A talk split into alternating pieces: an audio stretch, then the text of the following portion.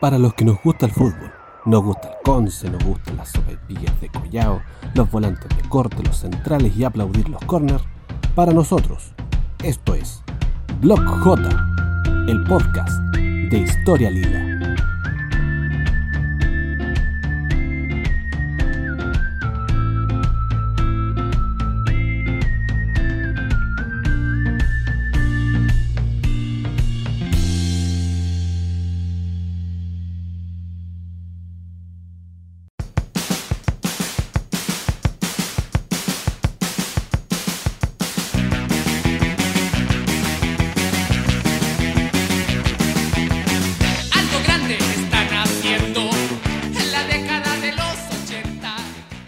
Leyenda es una narración de hechos sobrenaturales, naturales o una mezcla de ambos que se transmite de generación en generación. Y el fútbol, actividad tan especial dentro de todas las que hacemos, está lleno de leyendas, hechos que ocurrieron o quizás no, adornados de detalles sazonados de recuerdos borrosos, partidos inolvidables, con héroes improbables y donde siempre, siempre el estadio está lleno. Amor y paz,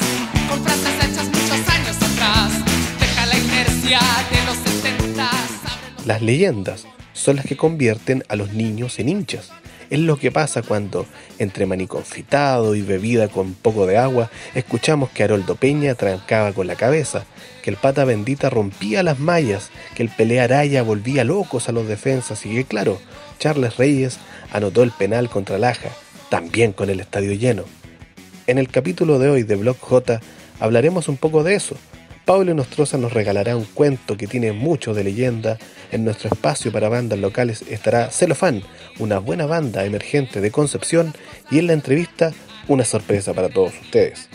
Esto es Leyendas en Blog J, el podcast de Historia Lila.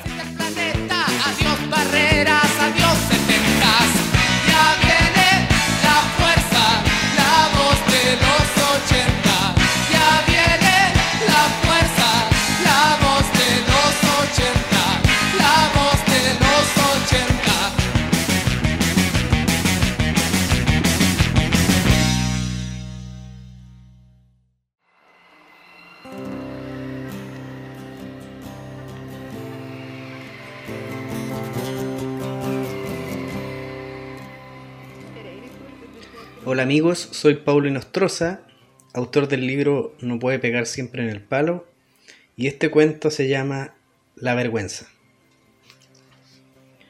Porque no hay nada más vergonzoso que lo de Góngora. Mi viejo me enseñó todo lo que sé de fútbol, desde centrar la carrera, la formación del Conce de Villamil hasta Franchino, y el día en que los pacos le arrancaron el palo a mi bandera dejándome con un género en la mano, también me dejó en claro que esos son los malos, que no se te olvide nunca. Góngora era un lateral izquierdo, algo lento, perdía la marca en balones parados y para que girara había que empujarlo como la puerta de los bancos. De regular para abajo, me dirá usted, pero cuentan que se ganaba la vida en cada tiro libre, tipo Roberto Carlos, pero con pelo ondulado y las patillas de ese tiempo. Mi papá guarda una camiseta de Góngora y desde que entiendo de mundo descansa colgada en su pieza. Los vecinos rumorean que jamás la lavó y es bueno que alguien se apiade de Góngora y por último su número siga en la misma espalda. Don Remigio me pidió un día que se la robara y probablemente pensó quemarla porque su familia es del Lota y calientan el cuerpo viendo cómo arden los trofeos del rival. Quizás ni siquiera era eso, y le recuerda ese fatídico día que desde la otra vereda significó la gloria y el cielo. El clásico que nos llenó de vergüenza, porque ellos no peleaban nada, pero nosotros rozábamos el ascenso y se burlaron en nuestras caras esa tarde de la que está prohibido hablar en muchas casas. Así como me escucha, desde ese 1 a 0 en Collao, que Góngora es un apellido impronunciable. Lo borramos de la historia y punto. Pero mi viejo es porfiado y además tiene gustos raros. Pudo colgar algo de Almada, de Viveros o del Pata Bendita, pero dale con Góngora. Y me da pena. Era su momento, confiábamos en él. Mi papá siempre remata. ¿Qué chucha le pasó si era tan bueno? De esa época faltan recortes y artículos para armarse mejor la idea, pero en la región todos coinciden en que nunca hubo tanta gente en un estadio como ese diciembre. faltaba poco para Navidad, y todos le habían escrito la misma petición al anciano de barba blanca que no hallaba cómo darle en el gusto a los de Lota y a los del Conce. Está claro que nuestros deseos no podían convivir en un mismo mundo. Como sea, ellos iban con todo su egoísmo, porque no se jugaban nada en la tabla. Las tablas son para hacer cerco, por mí que les metan siete y se jodan, apunta mi tío Félix cuando escucha desde la cocina. Porque mil veces los he visto sin posibilidades de subir, fuera de la liguilla y salvados del descenso, pero entrenan todo el semestre para ese partido, para cagarte la vida y disfrutarlo. Y ustedes ya saben que Góngora se equivocó horrorosamente, pero eso no arruina nada. Lo que usted seguramente desconoce es que se jugaban dos minutos de agregado, y el árbitro nos regaló una falta a la entrada del área. Y como si hubiera leído la carta Papá Noel, cobró perfiladito para un zurdo de buena pegada, a la pinta. Mi viejo sostiene que, desde esa posición, Góngora había acertado tres o cuatro ese semestre, y le ponía todas las fichas. Era indirecto, y no sé si se nubló o fueron los nervios. Quizás su señora estaba enferma, le faltaba dinero para la mensualidad de su hija en la escuela. Anda a saber. Porque el futbolista es persona, y creo que por ahí debe ir la cosa. De otra forma, no me explico que Álvarez haya tocado la pelota bien suave para que rodara frente a su pierna favorita y el tipo se quedara parado. De piedra. Los fanáticos lilas se pusieron de pie, incrédulos, y con un ojo miraban a Góngora, hecho una estatua. Con el otro, a un par de flechas lotinas que corrían solas hacia la portería para matarnos dos contra uno, cobardes, como siempre.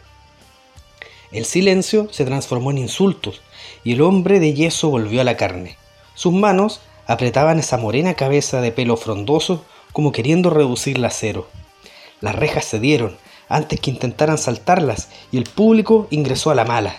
Habían preparado serpentinas, una polera con mensajes festivos. Se supone que era un buen día para meterse a la cancha y recorrerla una y otra vez, cantando Es un carnaval, es un carnaval. Nada de eso. Hubo golpes porque del otro lado estaba Lota y se veían alegres. Los jugadores se escabullían, los fotógrafos recibían patadas por hacer su pega, los hinchas mineros arrancaban pedazos de pasto y cortaban trocitos de malla que un día serían históricos. La barra lila fue por Góngora y Góngora no se veía por ningún lado. Lo buscaron en el banco de suplentes, investigaron rabiosamente los camarines, pensaron que pudo taparse con alguna manta, preguntaban si se veía en tribunas, se desvaneció. Mi papá dice que cuando cometas un error tienes que dar la cara, pedir perdón y seguir aunque te acusen y te señalen para siempre. También dice que hay otros errores donde el perdón no sirve y supongo que Góngora lo sabe muy bien. Nadie volvió a verlo desde ese malogrado y ridículo tiro libre y la leyenda se alimentó de especulaciones. Mi tío sostiene que se rasuró cabello, patillas y bigote y trabajó un tiempo en una corredora de propiedades. Don Remigio cuenta siempre que se fue del país, aunque un amigo suyo está seguro que se suicidó. Lo cierto es que se arrancó, y me pregunto si era para matarlo así a la primera. Te puedo nombrar 10 estrellas mundiales que en un momento importante fallaron penales, desde Bayo a Maradona, y siguen de ídolos porque alguien les dio otra oportunidad. Porque por una mala no se borran 20 buenas. Y eso es cierto, no solo porque lo recalque a mi señora cada vez que me manda un traspié. Le pregunté a mi viejo por qué nadie buscó a Góngora y me contestó cientos de veces que nadie quiere saber más de él. Habló de injusticia, un mal momento, cosas que es mejor borrar, y me agregó que eres muy chico para entender.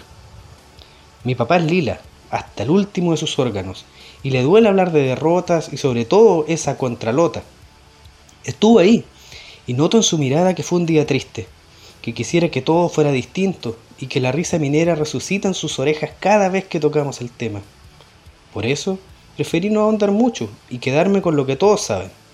Solo el fútbol te enseña realmente qué es la vergüenza. ¿Quién soy yo para criticar a Góngora si nunca entré a la cancha a jugar un conce contra Lota y sentir la confianza de 15.000 personas a través de mis huesos? Tendría que decepcionarlos para entenderlo. Me acerqué un día a la habitación matrimonial y cuando pasé frente a la camiseta en la pared, asentí con la cabeza. Le dije, en silencio, que si marcaste tres o cuatro ese año, algo bueno tenías. Fue una historia que escuché de niño y repetían en la escuela y de más grande en la sala de pool y en la plaza mientras tomábamos cerveza. Muchas veces intentaba defenderlo un poco, pero no tenía sentido. Una noche me llamó el Franco, que trabajaba en la remodelación del Estadio Collao, y yo le preguntaba insistentemente cuándo va a estar listo, porque avanzaba poco, y mal que mal, en la casa del Conce, aunque la pinten de azul y amarillo. Bruto de niño, Franco me contaba cómo botaron el tablero marcador de goles y sacaron todo el pasto hasta dejar irreconocible esa cancha donde Zamorano se zambulló de palomitas contra los peruanos. Jura que quedará mucho más lindo, con un techo estilo europeo y hasta las sopaipillas vendrán sin hepatitis.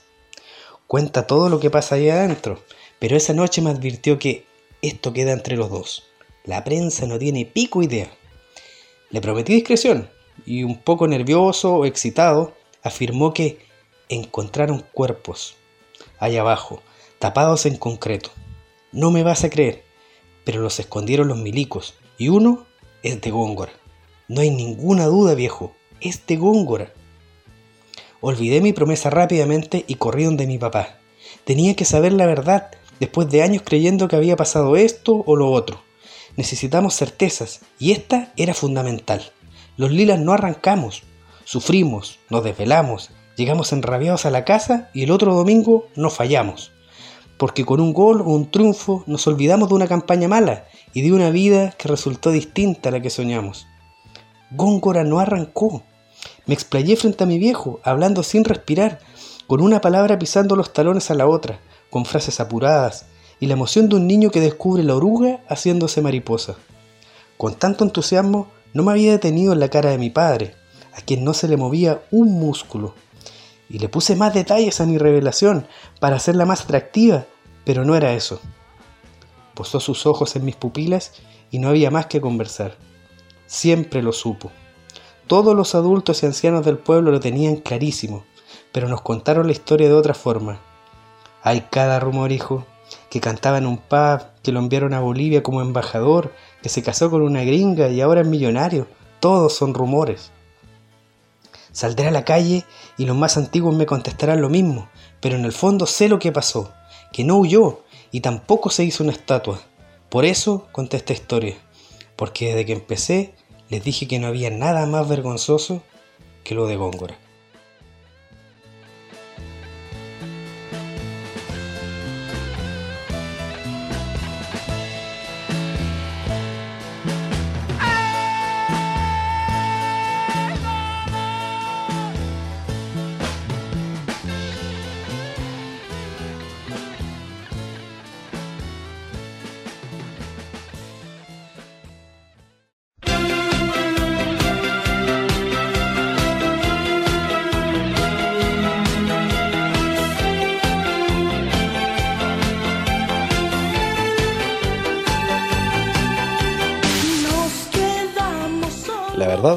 Primera vez que escuché este cuento me encantó. Y agradezco a Pablo por participar en este podcast y de esta manera tan bonita como lo hizo para ustedes el día de hoy. Así que no se olviden, La vergüenza, el cuento que acabamos de escuchar, se encuentra en el libro No puede pegar siempre en el palo, de Pablo Nostroza, un autor de la ciudad de Concepción.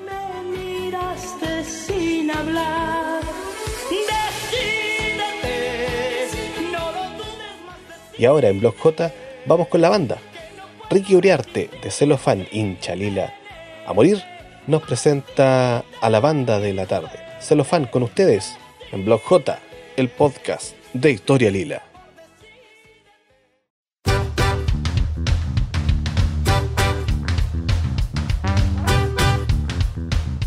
Hola amigos de Blog J, me presento, soy Ricky Uriarte y soy integrante y músico de la banda Celofán y también un gran hincha de Deportes Concepción.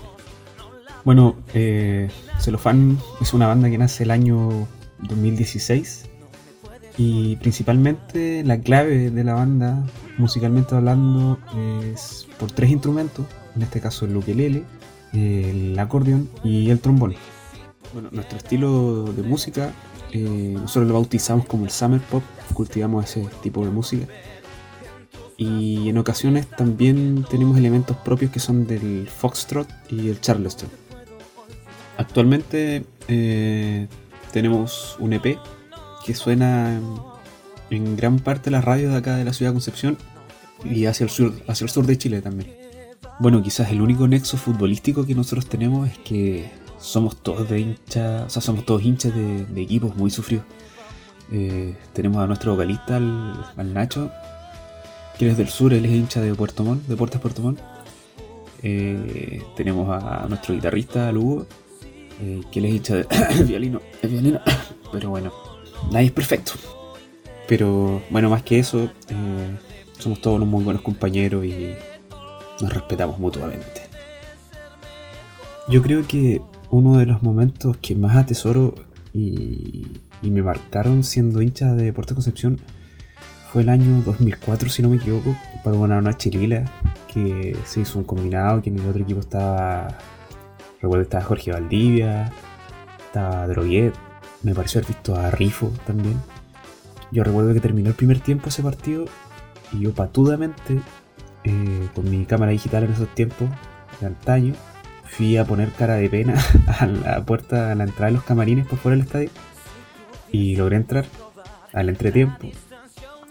Y tuve la suerte y yo creo que a cualquier hincha le encantaría ver un partido ahí abajo. Y tuve la suerte de ver todo el segundo tiempo de, de esa noche lila sentado en la banca de Deportes Concepción. Eh, recuerdo que en esa oportunidad a, mi izquierda está el hijo de, del pelado Montesino, Cristian Montesino, y a la derecha mía estaba el gran y el único Candonga Carreño. Eh, tuve la oportunidad de conversar con él, nos tomamos fotos. Me acuerdo que nos tomábamos unas fotos con el Candonga y, y él me pedía ver la foto y me decía, no, sé que sale, me veo muy cabezón. Me decía, tomemos otra foto. No sé cuántas fotos nos tomamos, pero me acuerdo de ese momento. Y, recuerdo que terminó el partido y mi misión era tomarme una foto con, con el pelado Montesino y con Jorge Valdivia. Recuerdo que terminó el partido y Jorge Valdivia salió muy rápido, no alcancé. Y venía mi ídolo, mi ídolo en ese tiempo, o sea, bueno, todavía, el pelado Montesino. Me tomé una foto con él, me tomé una foto con él y resulta que iba pasando un tipo por ahí y le dije, oye, ¿nos podéis tomar una foto? Ya. Resulta que esa foto me la tomó Hugo Droguet, me tomó esa foto. Yo en ese tiempo no, no lo conocía, no sabía quién era. Y siempre cuando le muestro la foto a mi amigo le digo, ven, ven esa foto con el pelado Montesino. Sí, bueno, esa foto me la tomó Hugo Droguet, le digo yo. Ese es como el momento que más me, me marcó como hincha y nunca más se me va a olvidar. Bueno amigos de Blog J, muchas gracias por la invitación a participar de este podcast, a la gente de Historia Lila, a Illich, muy agradecido. Y los dejo con el primer sencillo de la banda Celofán del año 2016, que lleva como nombre Piel de Caramelo. Chau chau.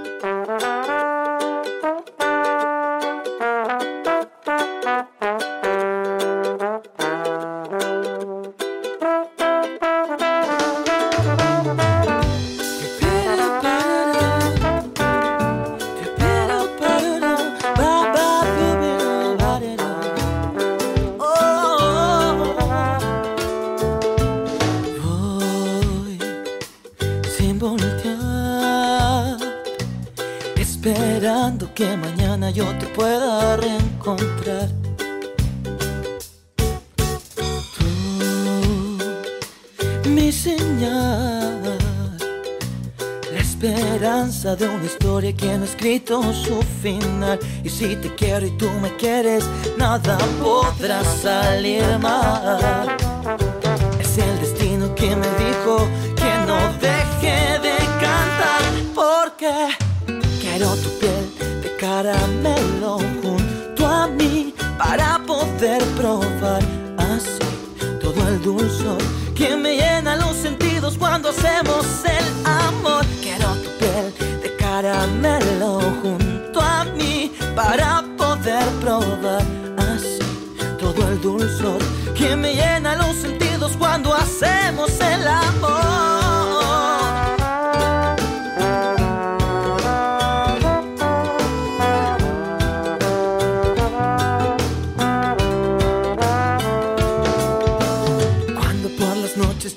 Pienso, siento que me pierdo. Y te busco entre las fotos que reflejan nuestro amor. Uh, oh, oh, oh, oh. Y sigo sintiendo tu presencia a pesar del tiempo.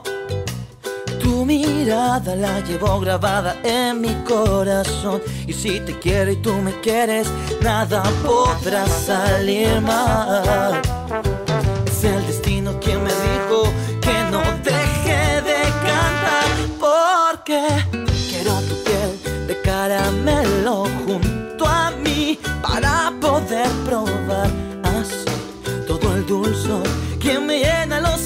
cuando hacemos el amor. Quiero tu piel de caramelo junto a mí para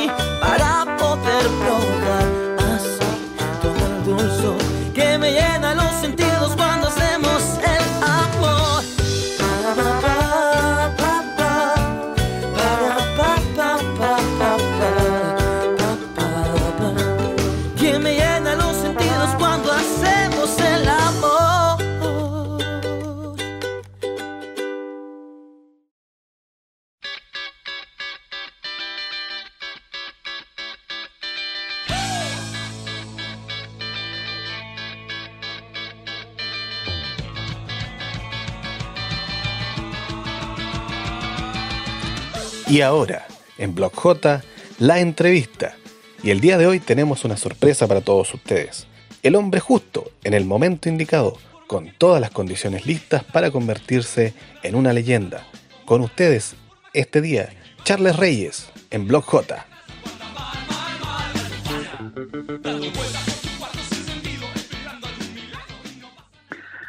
Hola, buenos días eh, a todos los hinchas de Deportes Concepción. Mi nombre es Charles Reyes. Eh, algunos se acordarán, eh, yo soy un exjugador de ese plantel, de ese prestigiado plantel, y tuve la fortuna de, mantener mi carrera futbolística eh, con un espacio muy gigantesco, particularmente sobre eh, el tiempo que estuve vistiendo la camiseta liga. Un saludo gigante para todos, para, principalmente para las familias, eh, para los niños, eh, y sobre todo en estos tiempos un poco complejos, donde eh, nos conviene todavía confirmar de mejor manera lo que somos como país y como región. Así que un saludo a todos.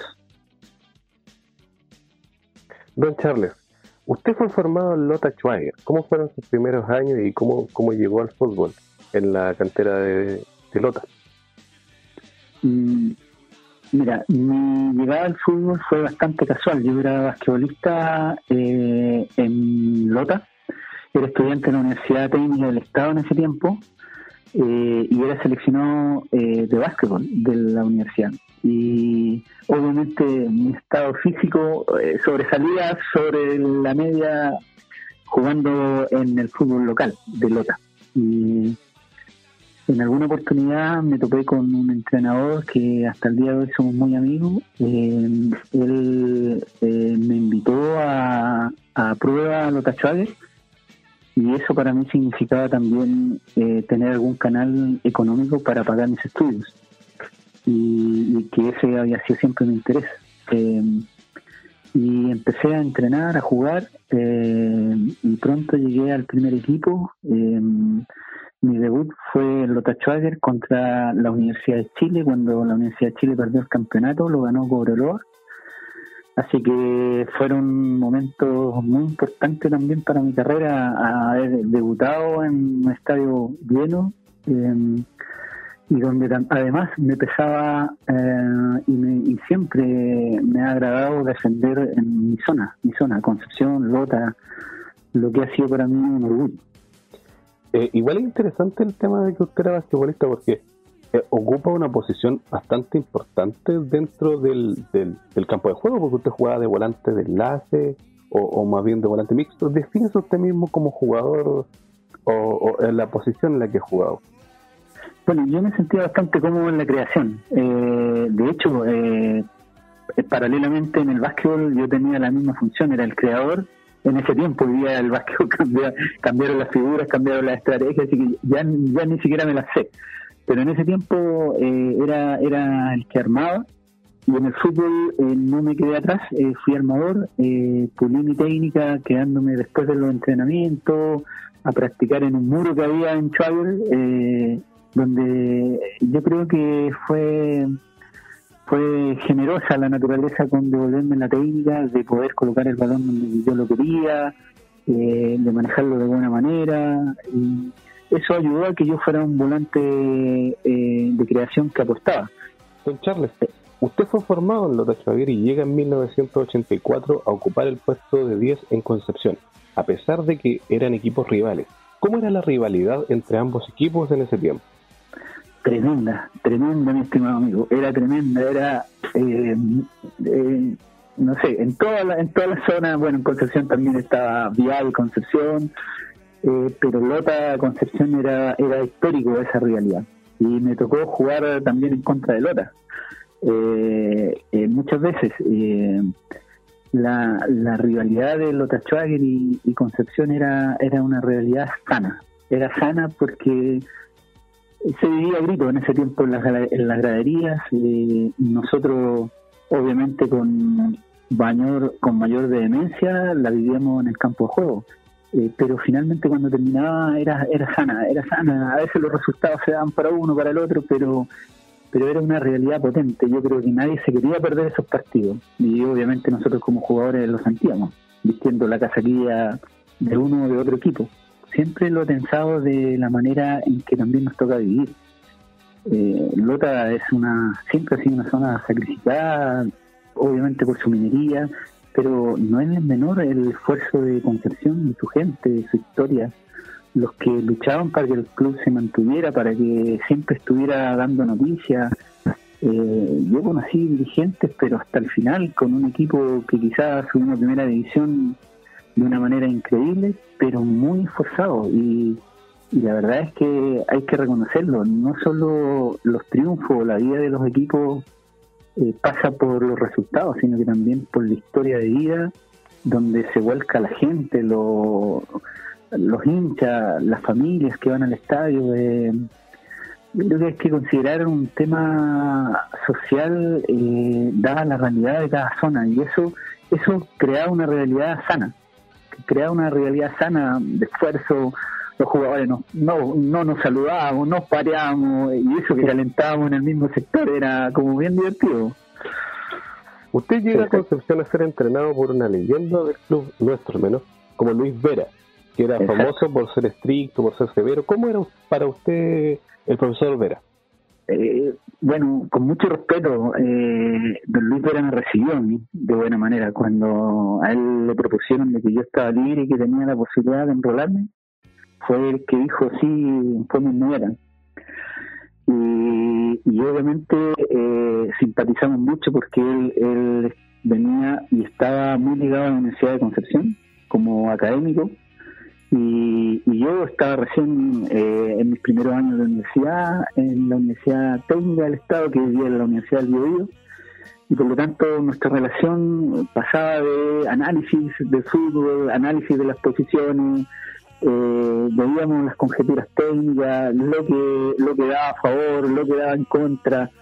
Es más, en el partido, yo siempre me acuerdo en el partido final, cuando subimos a primera división, uno de los análisis sencillos y técnicos que hicimos en Collado el día jueves antes del partido final. Eh, hicimos una conversación eh, mutua, en silencio casi despejado de los demás jugadores y, yo le decía, profesor, yo creo que esto va a terminar en un penal. ¿Por qué? Me dijo, porque eh, Laja necesita defenderse y empatar para quedar en la segunda división y nosotros necesitamos ganar para salir campeones. Entonces nosotros vamos a atacar, vamos a atacar y la pelota se va a concentrar en el, en el área de Laja. Y me dijo, bueno, ándate al arco de allá y te voy a enviar los tres arqueros, el, el titular, el reserva y el juvenil, y tú me vas a hacer 100 penales de práctica. 100 penales. De los 100 penales, de los 100 penales fallé uno. Entonces, eh, yo, bueno, yo era además el que pateaba los penales en, en el equipo, entonces era 100 penales era darle, darle, los arqueros como que me miraban y bueno, había la orden del técnico de practicar.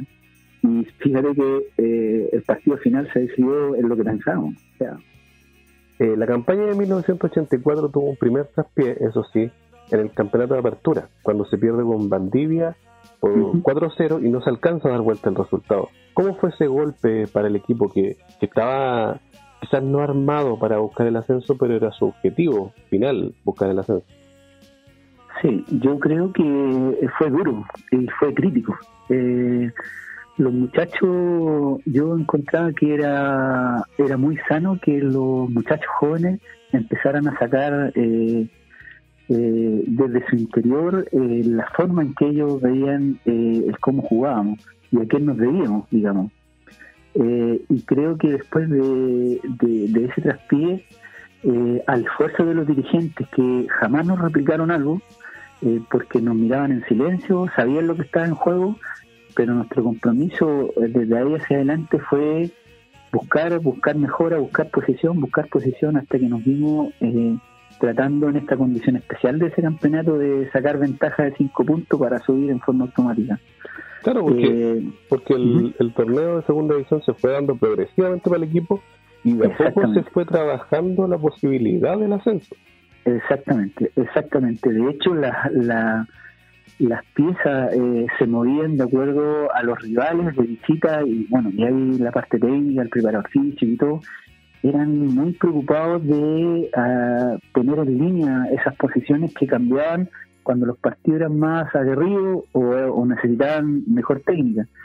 Eh, y se fueron dando los resultados de esa manera. Eh, y claro, y con eso creciendo la expectativa no solo de nosotros, de los técnicos, de los dirigentes y de la ciudad. y de la ciudad también, porque llegamos al partido con Puerto Montt, se le gana a, a los salmoneros con gol de Guido Fuentes y además se dan los resultados justos, exactos y Exactamente. necesarios en la fecha que estuvimos libres para enfrentar a Laja con la oportunidad de subir. ¿Cómo fueron esos días previos al partido con Laja? Los días previos fue, primero que nada, eh, nosotros empezamos a conversar en el camarín la manera de, de asentar que nosotros no veíamos una buena posibilidad si el campeonato se alargaba, porque si no salíamos con cinco puntos de ventaja, lo que ocurría es que ibas a una liguilla. Y la liguilla para nosotros era dura. Nos podíamos encontrar con rivales que nos habían provocado problemas en alguna oportunidad, que nos había costado ganarle. Eh, era, eh, era, lo veíamos difícil para el equipo eh, un poco compacto que teníamos. Entonces, lo que, lo que significaba esperar una semana para ese encuentro, en el, en el ambiente lo que empezó a pesar fue que en ese partido se jugaba una división, y era lo real. Se jugaba una división, o nosotros subíamos automáticamente, o Laja se iba a tercera, o viceversa. Nosotros nos íbamos a la liguilla, o Laja eh, se mantenía en segunda. Hasta el empate servía. Claro, pues las Y- expectativas deben haber sido altas para ambos equipos y también la presión. Correcto, correcto. Yo creo que había mucha mucha presión. Había, eh, yo me acuerdo de, los gestos, eh, las oraciones.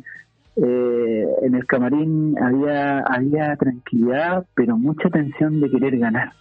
Eso eso ha sido un, un recuerdo bonito porque no no había nervios de no querer ganar, de no querer. Lo que sí le asustó a mi equipo la salida al césped, porque el estadio estaba repleto, repleto, repleto. Eh, yo después me enteré de mucha historia después del, de, de que terminó el partido porque el, el penal fue al minuto 94. Eh, no, no fue un penal que marcó todo el partido. El partido se jugaron los 90 minutos de una forma muy aguerrida. Nosotros empujábamos, empujábamos, veíamos que no salía. Eh, teníamos oportunidades. Laja creo que llegó dos o tres veces a nuestra portería. Eh, eh, nuestro portero eh, Gustavo, eh, casi ese partido lo jugó fuera del área, del área grande, entonces antes de tirar el penal, eh, me rodearon, me rodeó el preparador físico, unos par de jugadores, un dirigente, para que nadie se me acercara, porque obviamente me gritaban de todo, me ofrecían de todo también. Y, y, y era como, había un dirigente de- del otro equipo que me movía los dedos desde al lado del arco, entonces el, el preparador físico se enojaba con él y lo, y lo insultaba porque no podían hacer eso y, y creían que yo estaba nervioso. Y no era así, pero miraba un poco la gente y yo pensaba cuál era la respuesta que nosotros debíamos dar a, a nuestra gente.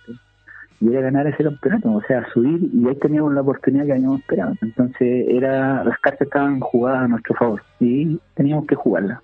23.000 personas controladas en el partido con Laja. Como usted me decía, lo, lo más difícil quizá, o, lo- o cuando recibieron el golpe de realidad de lo que estaba pasando fue al momento de entrar a la cancha. Porque hasta el momento habían jugado con 4.000, 5.000 personas, pero el estadio lleno era, me imagino que fue una sensación distinta y, y cómo fue enfrentarse ante tanta gente. Exactamente, yo recuerdo unas palabras de, de la barra, que era nuestro anfitrión senior, que lo molestábamos mucho por, por la edad, digamos, que era el más el de más experiencia. Miró y me dijo, ¿qué vamos a hacer negro? Y yo le contesté, ganar. Bien, me dijo. Listo, no hablamos más, no hablamos más. Después supe que había declarado en la prensa un comentario que, él, él había hecho porque estaba tan nervioso a la hora del penal, tan nervioso que se dio vuelta. Y le dijo a Gutiérrez, lo declaró en, en- en la prensa, eh, le dijo a Gutiérrez, negro, recemos para que el Charle la meta adentro, porque si no me muero. Entonces yo, le- yo después lo replicaba porque le decía, oye, leí tu, leí tu declaración, buena confianza, y yo lo molestaba mucho con eso, le decía, buena confianza para tirador de penales. Y no, me decía, no, no, si yo lo decía porque, Charlie, yo no, pude, no podía ver ese penal si no me iba a dar un ataque, me decía. Entonces era, claro, imagínese, él estaba dentro de la cancha, imagínese la, la hinchada. que quiere cantar, atención, hay penal aquí en Concepción. Hay lanzamiento penal que favorece a Deportes Concepción. Todavía está nervioso. 130, 150. La frecuencia cardíaca que tiene el portero, también el hombre que va a servir, Carlos Reyes. Se puede mostrar tarjeta roja al arquero Medina. Sí. Yo le pregunto 36 años después. 36 años después. Complicado, en el último minuto. Pero la pregunta aquí, ¿fue penal o no fue penal? Fue penal, fue penal. Desde mi mirada, y siempre lo, siempre lo, eh, lo, lo traté de despejar cuando estuve más tranquilo, como una semana después. Pero eh, eh, pasó que eh, eh, un centro que justo me tocó a mí eh, volearla, pierna derecha, voleo y choca entre un grupo importante de jugadores del Aja que tenían cerca del arco, en el, en el área chica. Y claro, la pelota choca en el muslo de, no me acuerdo el jugador, choca en el muslo y la mano. Pa, mano. Y claro, el partido se detuvo como alrededor de 15, 16 minutos entre alegatos, entre la gente de Laja que lloraba, los jugadores que, que se descargaban contra el árbitro, el arquero que me amenazaba, eh, eh, y obviamente El había dirigente Laja que le movía las manos y todo. Exactamente, exactamente. Entonces, eh, yo creo que, que lo, lo que hizo el, el preparador físico fue aferrarse a mi alrededor para que nadie nadie se acercara, nadie me dijera más cosas. Yo, yo recuerdo de una forma muy sensata también, pero lo entiendo. eh, el arquero de Laja, que no recuerdo el nombre, eh, se acercó cuando yo estaba colocando la pelota ya se había, o sea, el penal se iba a ejecutar. Y, y fue muy potente para mí como experiencia porque él me dice mm, eh, se acerca y con los guantes en la mano me dice se va a hacer justicia Charles se va a hacer justicia me dijo. Y yo lo miré a los ojos así pero lo miré no sé de qué manera lo miraría. Y le dije eh, ponte en el arco porque esto está terminado y me miró se desfiguró porque fue vio seguramente mi convicción de que yo no podía perder el penal y cambió su cara, se fue al arco, no- enmudeció. De todo lo que me había dicho, no me dijo más nada. Y claro, yo ejecuté de una forma más fría, digamos, porque no tenía otra opción. eh, no tenía otra opción. Fue poner el balón, tocaron el pitazo y se terminó el partido. Eh, fue tan glorioso como eso para los que estábamos ahí. ¿Qué sintió? ¿Qué, ¿Cuál fue la emoción principal cuando la pelota entra, el pitazo y es el ascenso Concepción. ¿Cuál era Sí, su bueno. emoción personal? Mi emoción personal en ese en ese minuto fue eh, responderle a la gente, que mi equipo le respondía a la gente. Eh, también yo sentía la responsabilidad de mi equipo, que con la historia, eh, anécdotas que se contaban después, eh, era, eh, ima- imagínense, yo me acuerdo que el entrenador Luis Vera, cuando yo estaba parado frente a la pelota, no aguantó y se fue al camarín. Entonces yo después lo molestaba, le decía, profe, ¿cómo usted, qué confianza usted se fue al camarín? Me dijo, no, no fui al camarín porque yo sabía que tenías que hacerlo. Entonces me devuelve, me devuelve algo que yo ya había pensado. Eh, tener que hacer lo que tenía que hacer porque estaba en el momento, me tocaba a mí, le, pod- le podía haber tocado a otro compañero, pero me tocaba a mí. Y yo tenía que resolver desde mi historia, desde lo que había aprendido, desde mi entrenamiento en las noches con los atletas, eh, desde mis carreras por Playa Blanca, desde todo lo que yo tenía como futbolista, aplicarlo ahí. Y para eso tenía que tener serenidad, por lo tanto tenía que disparar en forma certera. Claro que sí. Otra vez, con toda calma, Reyes va a servir el penal. Atención. Un penal que puede ser histórico. Atención. Tres minutos de descuento, casi cuatro ya. Corre Reyes a un rincón. ¡Gol!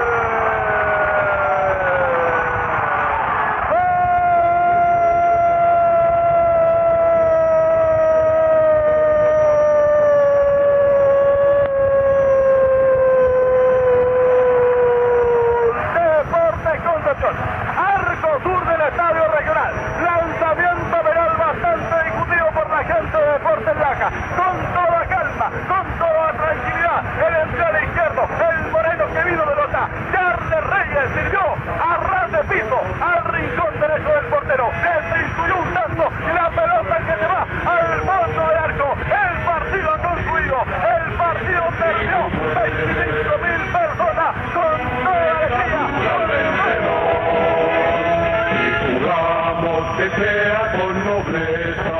La historia del penal de Concepción del año 84 eh, marca la esperanza de lograr algo eh, en forma mancomunada. Yo creo que toda la ciudad quería ese momento. Y sucedió. Y sucedió como un regalo. A mí me tocó ser protagonista, pero pero tengo un equipo que está atrás, un técnico, unos dirigentes, los kinesiólogos eh, que nos atendían, que nos cuidaban, la gente que nos gritaba en la calle para darnos ánimo. Eh, no ganábamos grandes sueldos, eh, pero teníamos empapada la camiseta y creo que eso era lo que se vivía en, el año 84. Era una concepción que yo recuerdo mucho las fotos, seguí mucho las fotos de lo que estaban luchando ahora eh, para volver. Eh, y es muy parecido.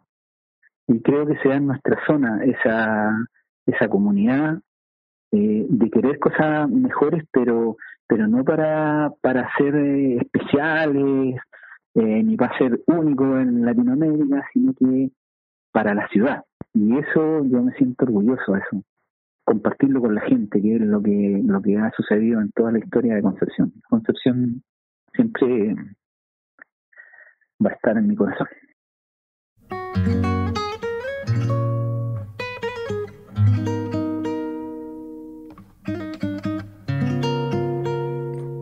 Y ahora, en Blog J, el once ideal de Charles Reyes.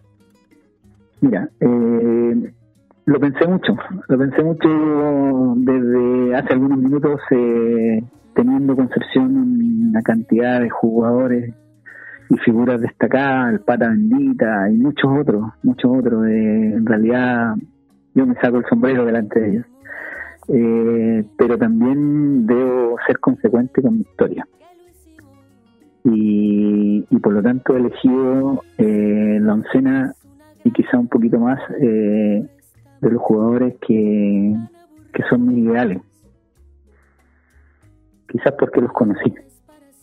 Y tengo en el arco a Pablo Hurtado, en la línea de fondo a Sáez, Gutiérrez, Jiménez, Lacoda, en el medio campo al señor de la Barra, Burgos, el que habla, y en la línea de ataque a Araya, Espinosa y González.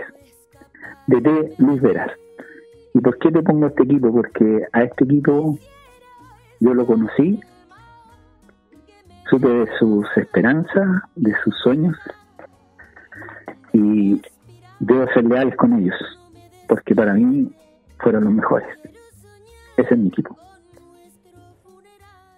Agradecemos infinitamente a Charles Reyes por participar en el podcast de Historia Lila en este capítulo dedicado a las leyendas y centrado en el partido contra Laja de 1984 y también a Javier Carvajal, hincha de Deportes Concepción, que nos compartió ese documento histórico tan hermoso que es el relato radial del gol de Charles Reyes que nos diera el ascenso en la segunda división del año 1984. Y a todos ustedes, gracias por escucharnos y nos vemos en el próximo capítulo de Blog J, el podcast de Historia Liga.